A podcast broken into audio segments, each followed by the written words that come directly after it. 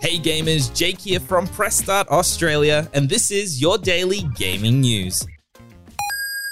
Netflix has dropped a huge new trailer for the second season of its widely successful The Witcher series. In the trailer, we see all of the key players from the first season return, with Geralt and Ciri making their journey to Kaer and Yennefer making some big moves. All the while, Dandelion sits in jail just being Dandelion. The trailer shows off some explosive set pieces as well as a menagerie of monsters that look even more ferocious and disturbing than ever. The Witcher Season 2 arrives on Netflix on December 17th. It seems that Sony has begun rebadging its PC ports of first party PlayStation games under a new label.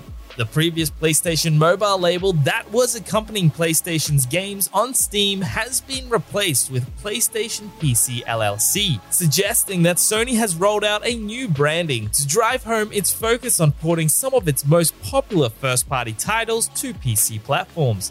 The next PlayStation Studios title to come to PC will be 2018's excellent God of War in January next year, bringing a heap of graphical enhancements with it.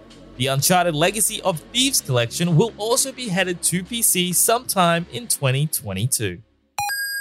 Following up a month that included the likes of Ghostrunner, Star Wars Squadrons, and Alien Isolation, Amazon has upped the ante in its offering of free games with Prime for November.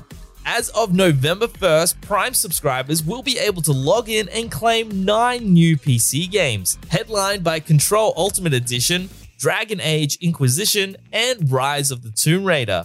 Amazon's games with Prime are available for all Prime subscribers to claim. And if you're new to the service, you can grab a free 30 day trial on the Amazon website.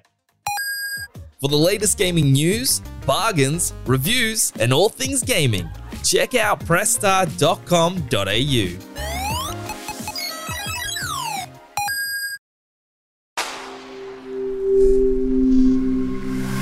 SpokenLayer